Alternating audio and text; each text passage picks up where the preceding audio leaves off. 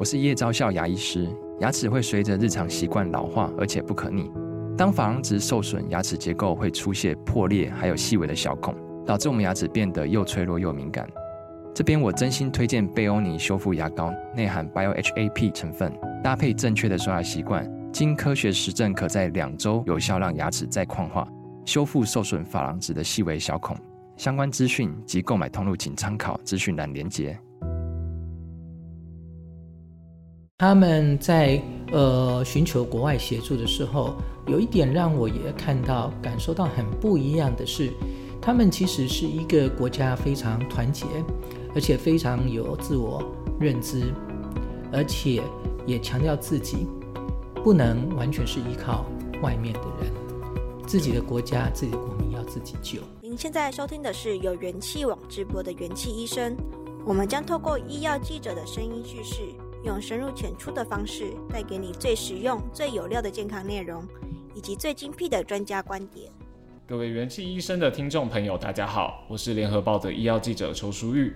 现在录音的当下，时间已经来到了六月底，那这也是代表二零二三年其实已经过了一半。但距离台湾八千多公里远的乌克兰民众而言呢、战争的日子还是过得非常慢。在无情的战争中，其实也能可以看到各国资源的涌入跟协助。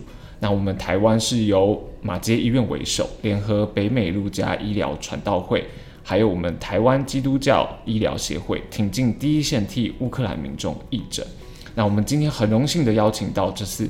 担任医疗团团长，那本身也是马街医院急诊内科主任暨国际医疗中心主任的蔡维德，带我们来回顾这十天挺进战区义诊的所见所闻。欢迎团长。呃，元气医生的听众朋友，大家好，我是蔡维德。谢谢团长。对，我们先回顾一下这个总时间，这样子，医疗团是四月十七号晚上出发，十八号是到达我们的。嗯、呃，我们是先到呃波兰的首都华沙，因为我们第一个任务是抵达华沙之后，我们需要到乌克兰驻华沙的大使馆啊办理签证啊，这是我们第一个首要的的任务，因为我们取得签证之后，我们才有办法顺利进入哈乌克兰国境。嗯，就是因为我们可能以毕竟不是邦交国，所以可能会有一些这些行政的手续的往来这样子嘛，是不是？其实这个也是非常困难的。是的，事实上听起来就是一个办签证的事情，但事前的这些沟通，呃的协调，呃也是花了很多乌克兰这方面的的这些人脉啊、去来协助达到完成，因为目前是处于战区，事实上也。并而且我们又没有邦交国，我们也没有办事处、嗯、啊，在他们国家或他们国家在台湾，所以还是都一律要透过第三方。那因为我们是需要签证才能进去的，对那加上我们这次其实还有两位啊随行记者，嗯、所以其实整个团员的身份稍微变得复杂，所以。我们的窗口过去在协助办理这方面其实是很容易，因为都是很单纯的医疗人士，嗯嗯，所以只要卫福部那一边的协助。那我们这次是因为还有记者，所以又必须要跟他们的外交部哦相关的单位呃做通报协商，嗯，啊，最后他们也是呃同意哦，我们带记者一起过去。这样行政流程会不会就真的变，可能要加多加几天，或者是要事前准备更多东西啊？其实。呃，大家不知道，我们这一次其实，在事前好花了蛮多时间。我们整个的准备时间大概超过半年。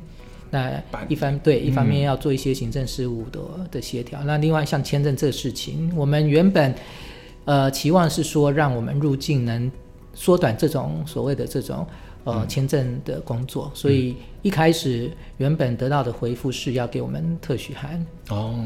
然后我们就持特许函到边境，就这样进去，就可以直接进去。对，嗯，呃，因为我们已经都提报我们哦所有团员的相关的这些资料。不过后来就是在出发前一周，我们又得到最新消息，嗯、他们的外交部有改变计划，嗯，然后呢，希望我们是去拿签证。哦，所以我们也因为这样又多。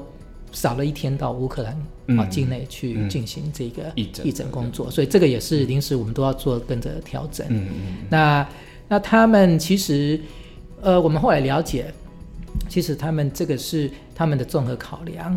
那其实我后来想一想，其实呃，对我们来讲，其实也是另一类的善意表现，嗯、因为我们这次拿到的。他给我们的签，他主要目的要给我们签证，是要给我们一年多次的签证，希望是说不要用这种特许哈，因为特许就是一次。嗯嗯。那他也觉得说，呃，以他们所了解，我们的这个医疗团的这性质跟我们的目的跟我们的的出发点，他觉得应该未来是还有更多的合作合作的的机会。哦，了解。如果是这样子，因为这种是很。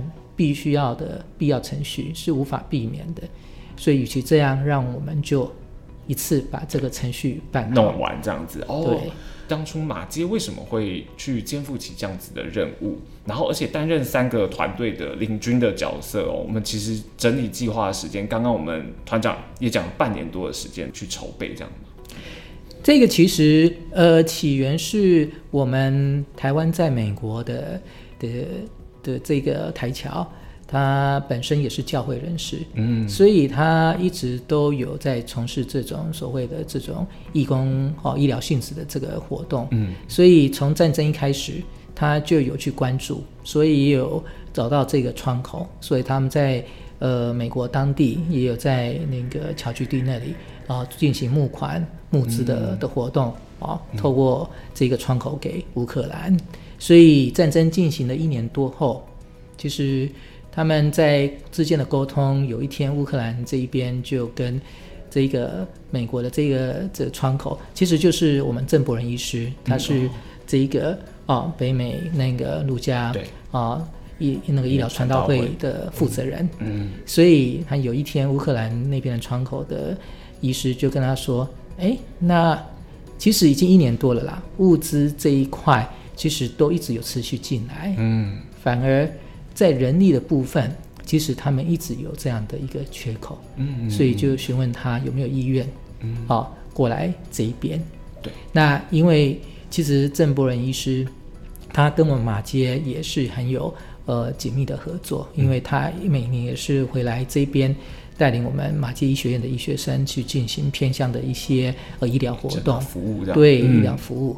所以他第一个想到，如果说需要带一个一个团，需要人力，嗯、那他那一边因为就是一个一个比较人道的机构，其实是没有什么嗯资源还是一些医疗。嗯，所以如果真的要是专业人士的话，他就马上想到我们，哦、所以是从这样子开始跟我们联系，嗯，牵起这样子的手，然后一起过去这样子，嗯、所以我们也要慢慢的拉回到就是关于。人力的招募啊，其实我们当初也有看团长，其实原本还蛮担心招募会很困难，但好像公告贴出来有七十多个人报名，然后慢慢去筛选啊，还蛮好奇团长这个八位医师就是医疗人员他们的一些专科背景，还有那参与任务的团员啊，会要需要符合什么样子的条件？呃，没有错，其实在一开始我们这个计划，呃，为什么花那么多时间？其实是在跟呃，院内做一些呃沟通协调，因为我们这次医疗团去的是战区，嗯，所以整个的安排属性跟过往的医疗团是不一样。嗯，我们过往的医疗团其实没有那么复杂，就人员安排，其实只要我们知道需要哪些科系背景的人，我们就会跟这个单位的主管呃提出需求，嗯，由他们来安排。嗯，所以就是像是工作中的任务。对，那大家其实知道。被安排也就接受参加，就会认命的去参加嘛。但是因为这次是一个哈那个战争哈那个国度，我们发觉我们不能用传统这模式去安排人力。嗯嗯。所以在人力部分，我们其实内部有做了一些讨论。那最后我们是采取开放征求志愿者。嗯。因为这样才能解决，因为毕竟。有爱心是一回事，嗯，你实际付出做多少，那又是另外一回事。没错，能力上面。嗯、对，嗯、因为不能勉强任何人。嗯，哦，我我想，哦，我们的爱心的出发点不应该是用这种有任何压力的模式，纯粹是要你能完全接受认同，因为毕竟这是一种付出。没错。哦，所以我们最后越方讨论后的结果是我们采用啊征召啊志愿者。嗯嗯。那因为征召志愿者这个部分就。就像我讲，大家爱心绝对是满满的，不过只是要付诸于行动，也不是一个人哦。呃，后面可能家庭啊，对，没错，对，太多外在的因素必须是做综合考量，嗯、家庭就是绝对是一个因素。你说服了自己，你还要说服到你周遭的对啊，毕竟又是战争区，大家也都看新闻，就是这么的恐怖这样子。所以这个就是为什么一刚开始，我个人当时评估，我也都在想说，是的，我们都我愿意参与，但是除了我之外，还有其他人嘛？因为毕竟这个。呃，去一个这样陌生的国度，又是有这样战争状况的国度，压力真的是很大。没错，没错。所以其实我们并没有抱很大的 的期望，我只能，我只是觉得说这种事情或许是一个机会，嗯、那我们也想出一个呃解决方法，嗯、那我们就是就试着做看看。嗯，七十个人应该这样子算蛮多的嘛？这个其实是。还是超乎我们。我当初觉得说，如果有破两个数字，嗯，我就觉得很高兴。对，因为毕竟这种这种状况，呃，不是一般的状况。没错。对呀，嗯，因为真的是爱心绝对有，但是在往下一步要执行面上，绝对是有一个很大的门槛要，嗯，要越过去，而且不是一个人，是必须是。那一个家人一起的共同的，没错没错，生活都要去考量这样子。嗯、所以七十个人里面，然后选出了八个人，他们是不是一些专科背景也要考量进去？然后还有他们的一些经验之类的吗？是的，其实在，在呃我们初一开始开放啊、呃、招募的时候，我们得到的回应是非常热烈的。所以我们到了一段时间之后，我们就截止做招募的动作。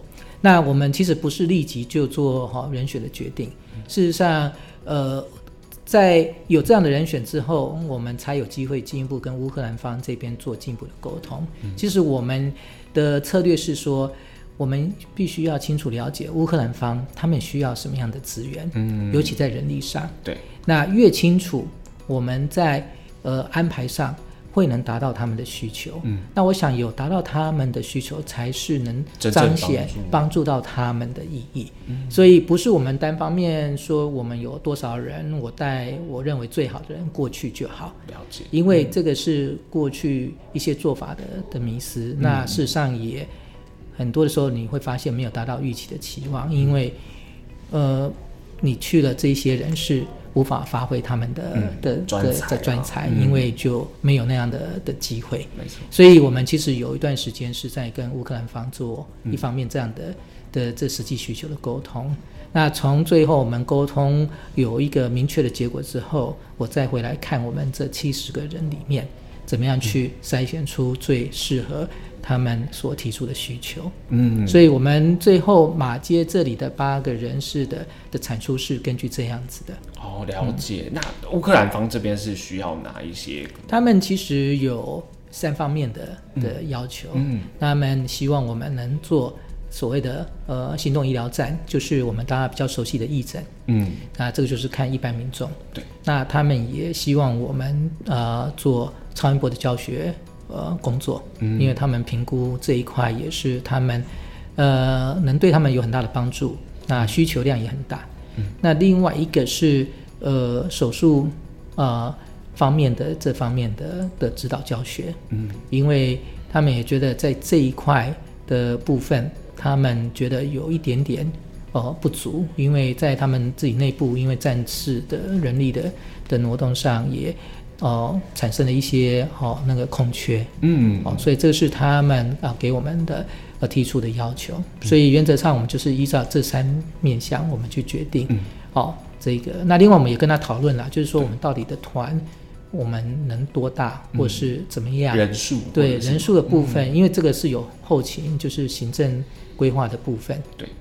是，所以这个是最后我们产生，嗯，是根据这样的需求来产生八位的人。了解，八位就是这样子筛筛选下来这样子。所以，那他们这样子在过去，因为毕竟那边是战争区，所以会不会一一定要有一些行前的教育准备？嗯、呃，我们其实大家对于去这个国家，自己都事先都做了蛮多的功课。哦，先、呃、先上网看一下，对，看一下了解这个状况，这个国家到底在哪里，语言文化。嗯啊、呃，还有他的教育水准啊，医疗的的制度面。我们出发前其实已经呃多次跟他们乌克兰方，我们全体人都有一起做啊线上的会议，嗯，啊直接做沟通，也认识一下对方。哦，那这个部分透过这样子，也让我们就是更多有一点心理准备，大概呃稍微有点底。嗯，那一边我们大概可能可能状况啊是怎么样，环、嗯、境如何这样子。所以这个是有啦。我们在、嗯、呃出发前的一个多月，我们就开始全员的、嗯、呃上线来跟他们哦、呃、对方的窗口、嗯，还有我们之后要在那边跟他们一起合作的这个哦团队的的医师们。对，了解。所以其实这个事前准备这样紧锣密鼓之下，我们终于要到义诊的任务了。嗯，我们这次的行动的地点要靠近波兰那边，那其实离东部的战区是有一段距离这样子。那医疗资源的话，也蛮好奇，他们当地的医疗资源会不会就是因为毕竟要往这个前线运送啊，会不会有这样的状况？那当地的医疗环境是不是真的很需要帮助？呃呃，我现在呃说明一下，我们这次去的。呃，驻点的的医疗服务城市其实是叫莫卡切沃。那利维夫是我们进乌克兰的首站。哦。那因为我们的对应窗口这个呃乌克兰的基督徒医疗协会，它的驻点是在利维夫。嗯，所以我们是先在利维夫那一边做我们的入口站。嗯，然后再从那里，我们在那里待了一晚之后，我们隔天才再往南部三个小时的车程到这个南边靠近边境的这个城市叫嗯呃莫卡切沃。莫卡切沃这样，毕竟还是西部这样，啊，对，是西部的，还是远离东部这样子。那当地的这些资源其实是这样，在我们没有去到乌克兰这个国家，真的，我们包括我自己，我。我心里大概就是大家一般刻板印象，哇，一个战争国家，那这个国家的人民，这个社会应该冲击很大，嗯、会不会断言残壁什么之类的？对，断言残壁，不然就是年轻男生大家都看不到，嗯、大概青壮年都被征召去当兵，应该街上的就是老弱妇孺啊，哦，可能就是一副比较、嗯哦、需要帮忙，对，帮忙、那个，对，比较悲情的状况，对。结果我们一进去，完全是跌破我们的眼睛，还不会，都不是我们想的那样子。嗯，我们有时候就突然想到，或许我们真的就是要多出来跟国际做这些交流，我们才不会真的变得井底之蛙。嗯、哦，嗯，自以为是的哦，把电影看到那些情节就以为真实是，对，都套上去。嗯、其实我们去第一，例如说我们去的呃利沃呃利维夫。这个是西部的大城，嗯，其实我们看到的所有的生活，就如一般所有的欧洲的城市一样，嗯，街上所有的商店、学校、任何的机构都是就是正常的营运，嗯，那人也是一样，各个年龄层，尤其我们其实蛮意外，年轻人是非常多的。我们后来了解，我们忽略乌克兰是一个两，哎，看我们是三千五百万人口的国家，嗯，那真正需要去到前线打仗的。其实就几十万，几十万人。哦，所以三千五百万，如果说你说年轻人，大概也是破千万，嗯嗯，他们不会把破千万全部都送去，去。也是只有几十万的人。嗯、那当然也有所谓的难民，嗯，那难民的部分真的离开乌克兰国家，我数字大概啦，应该是至少超五百万。但也不是，也不是超过一半以上。嗯，所以其实大部分的民众还是留在自己的国家内。那当然会有东部的的居民，嗯，移居到西部。嗯，因为东部现在是热区，就战区嘛。那他们就造成国家内的这人民的移居。嗯嗯嗯。所以事实上，我们去看的这个城市，所有的生活，所有日常，就是都照常，都是照常。嗯，并并。其实你没有办法感受到战争，嗯，空袭警报都不会有吗？还是？是有空袭警报，嗯，但是这是另外一个议题，空袭警报。哦，当地的人对空袭警报，就好像我们在看待哪一个意外事件，嗯，自然灾害。哦，地震一样。自然的感觉吗？我们台湾住在这里，当你碰到地震，他们那边碰到的空袭警报，不是说无感，嗯，但是他们其实已经知道，这个就是他们的日常生活，哦、也是有点难过了。对，对啊，只能说他们自己会小心，嗯、但是他们不会慌张，嗯，不会就说啊怎么办，或是哦大呼小叫，对，他们知道说空袭警报来了。你就是就近找最安全的，例如说，他们跟我们分享，因为大部分都是比较，呃，那个历史悠久的古建筑物，而且都是石头砌砌的石墙，嗯，所以找一个屋，那个这个够厚的石墙，石墙的中间点就是安全的点，哦、那这就是他们听到空袭警报会去。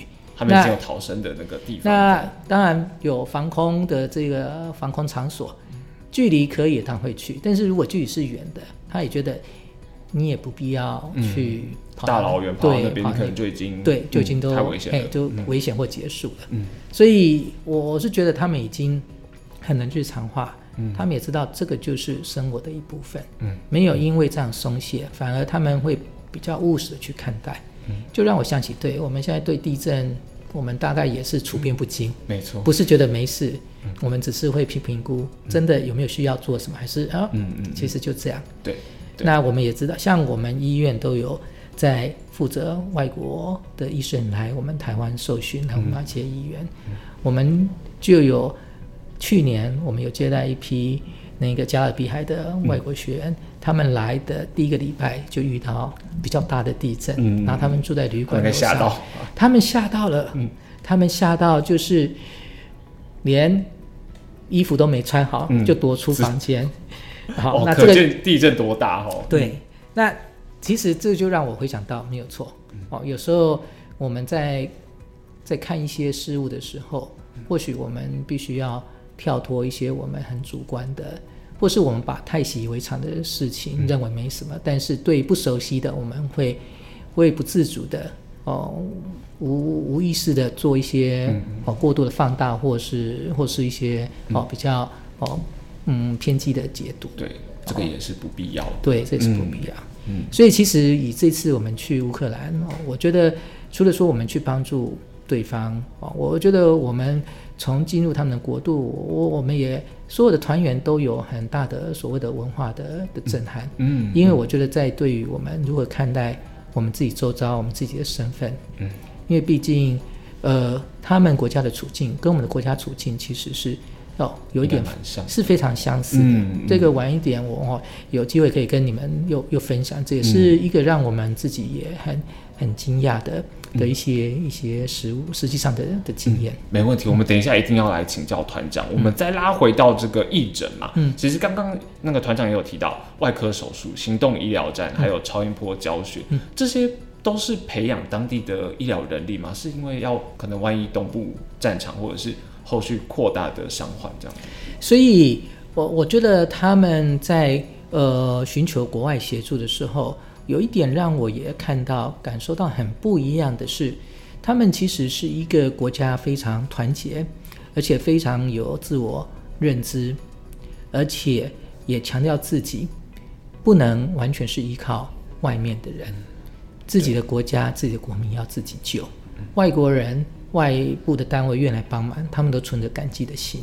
所以他们不会把人家来帮忙就觉得理所当然，或是把这个工作就全部丢给你，嗯，就由你来代劳。对，所以为什么我们有花了一些时间做协商，是因为他有跟我们讲，包括就是在义诊的部分，嗯、我们的义诊模式是要乌克兰方跟我们方一起做，哦，不是都丢给我们，不是丢给我们，嗯、就叫我们给我们告诉去某个呃乡镇，哦，然后就我们去看，不是，嗯，他们也会派。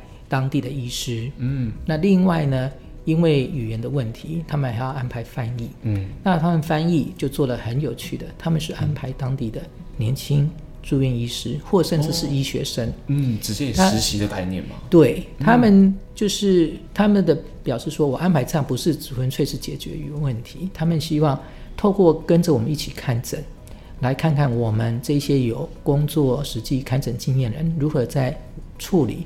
或面对病人的这一些过程、嗯、互动或决策，嗯、所以说除了说协助员翻译，他们本身也可以从这样去得到更多的临床经验。嗯、那加上又不是我们只有台湾自己的医师，还有加上当地的医师，那这个也能让整个医疗团发挥更好的的效益。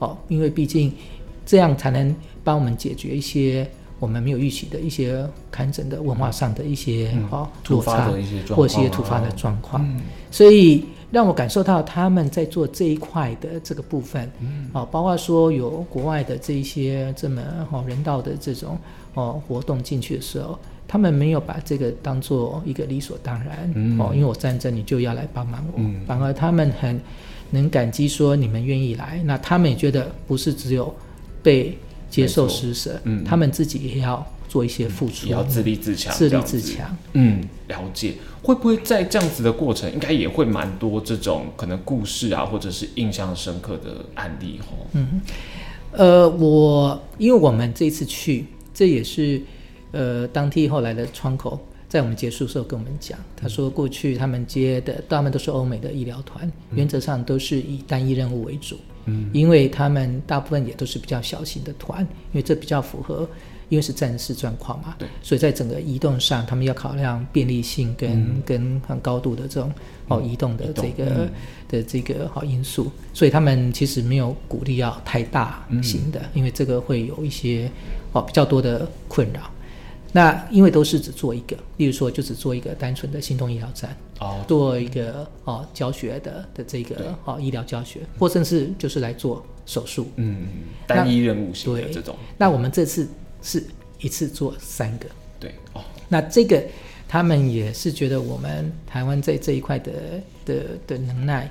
的专业跟韧性，真的也是超乎他们的的期望。嗯嗯，这反而也是让大家看到台湾真的是在这一块真的做的也非常 OK，也非常完善。是的，嗯、那个团长也有讲到一些经验，尤其是克兰这边，其实跟我国的的现况，嗯，尤其是国际的现况，其实很像。我们就也蛮想听听看我们团长这样子一趟的这个历程之后，会不会其实对台湾也有不同的想法，或者是？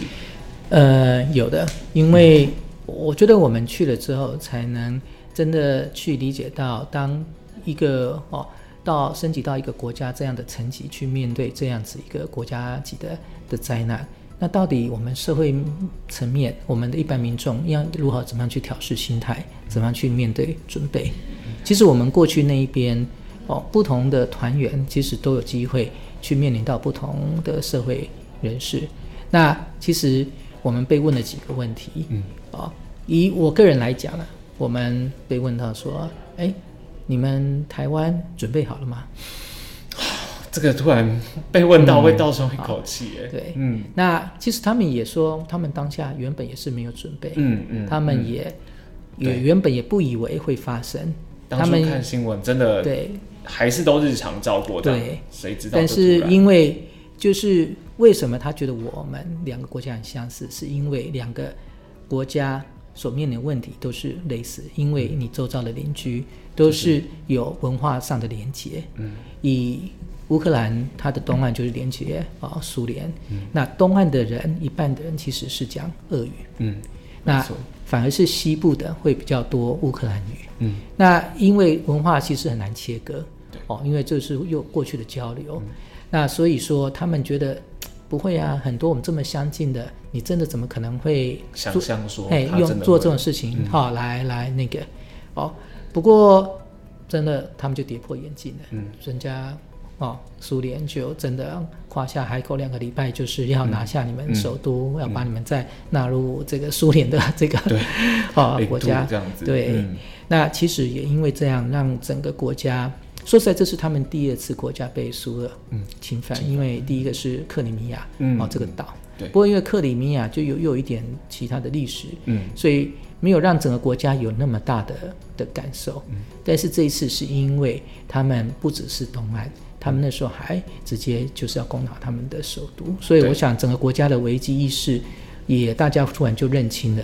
哦，都不是他们想的那么的天真或单纯。嗯，嗯，不过我想我我所受到的影响是，我觉得他们人民是团结的。嗯，我觉得这个是大概，我觉得我们自己想想我们自己台湾的社会，在这样子，不管说你有不同的一些立场，但是在面对国家这样层级的事物的时候，我们有没有办法这么团结？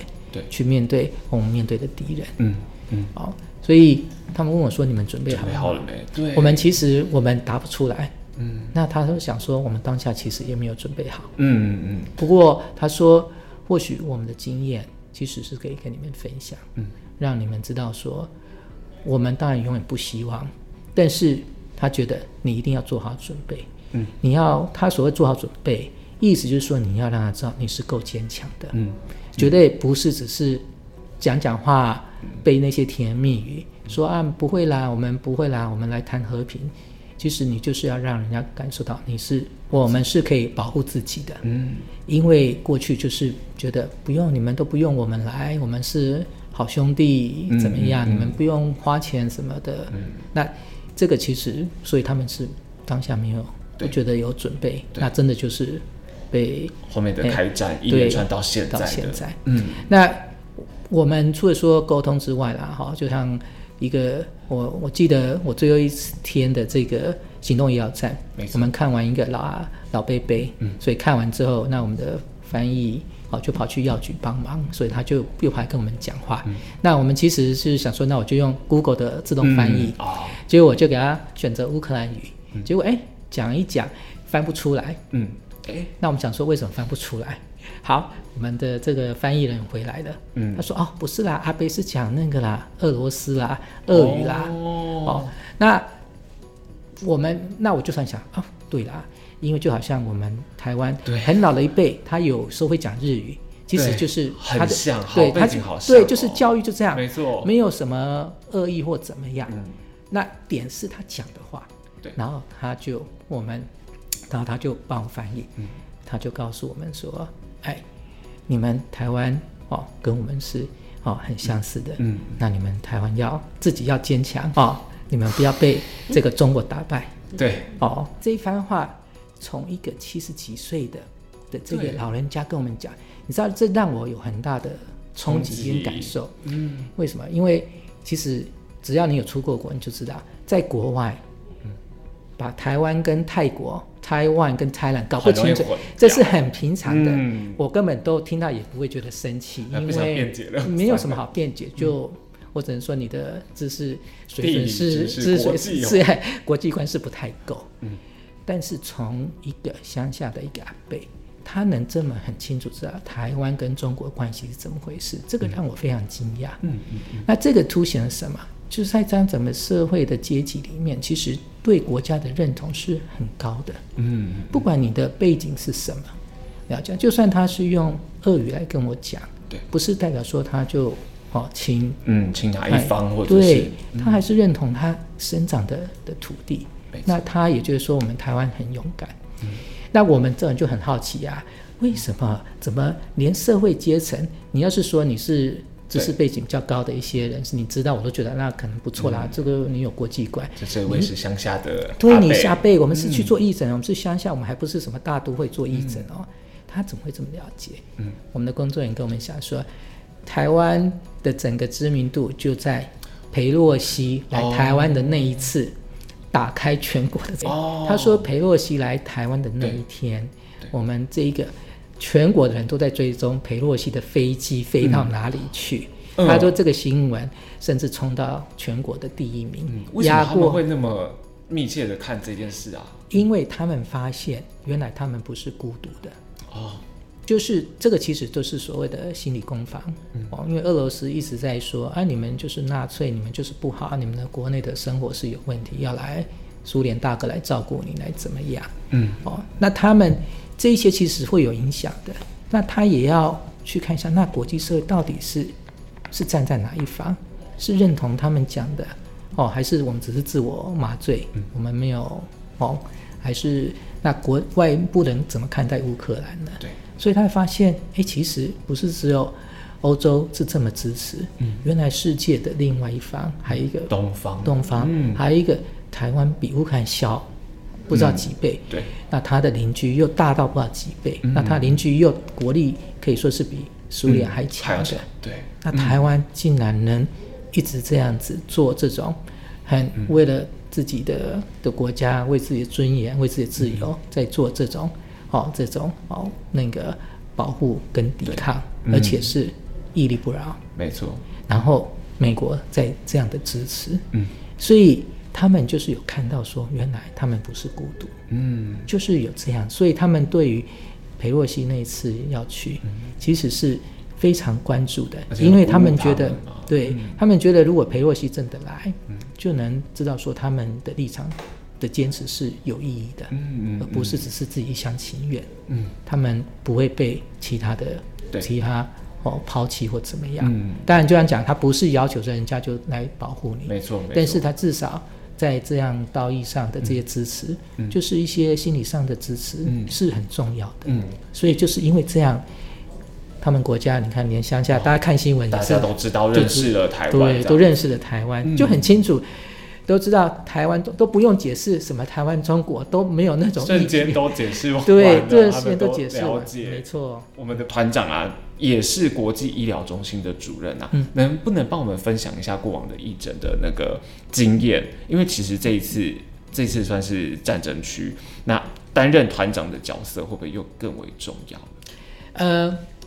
我是从去年七月一号才开始接任国际医疗中心的这个部分，嗯、所以过去是有另外一位啊、哦、那个医师来负责，所以呃过去的我所参与的医疗呃的这一种医疗团，跟一般的其实是不太一样。嗯、去年十月我们是有去加勒比海的我们的邦交国圣文森，嗯、那我们进行的这种医疗。的这种呃合作援助，其实不是做直接看诊，嗯、我们是帮他们协助做。我们已经延伸到，就是把这个任务再做更进一步的话的升级。我们是来帮他们训练医疗专业人员，嗯、做前线的这医疗服务，嗯嗯、而不是我们去那里帮他们直接做这个工作，训练他们的当地的对，需要当地人才对、嗯、做这种院前救护的的这个工作。对，那我们。一般的医疗的活动，其实在过去疫情期间其实停止的，嗯、因为是没有办法做的，嗯、没错，因为当初的疫情对也没有办法出国，嗯、所以呃，乌克兰这个是比较正式的第一次，我们在三年之后，我们第一次真的复出，在从事我们所谓的哦这义诊的这类型的这个工作。对，那我们之后其实我们还会。在下个月我们会去柬埔寨，嗯，哦，那我们八月还有还要去斐济，嗯、我们会开始在下半年就恢复我们过往哦的这种例行的这种哦医疗团的的这个工作。了解，所以其实因为除了疫情之外，然后。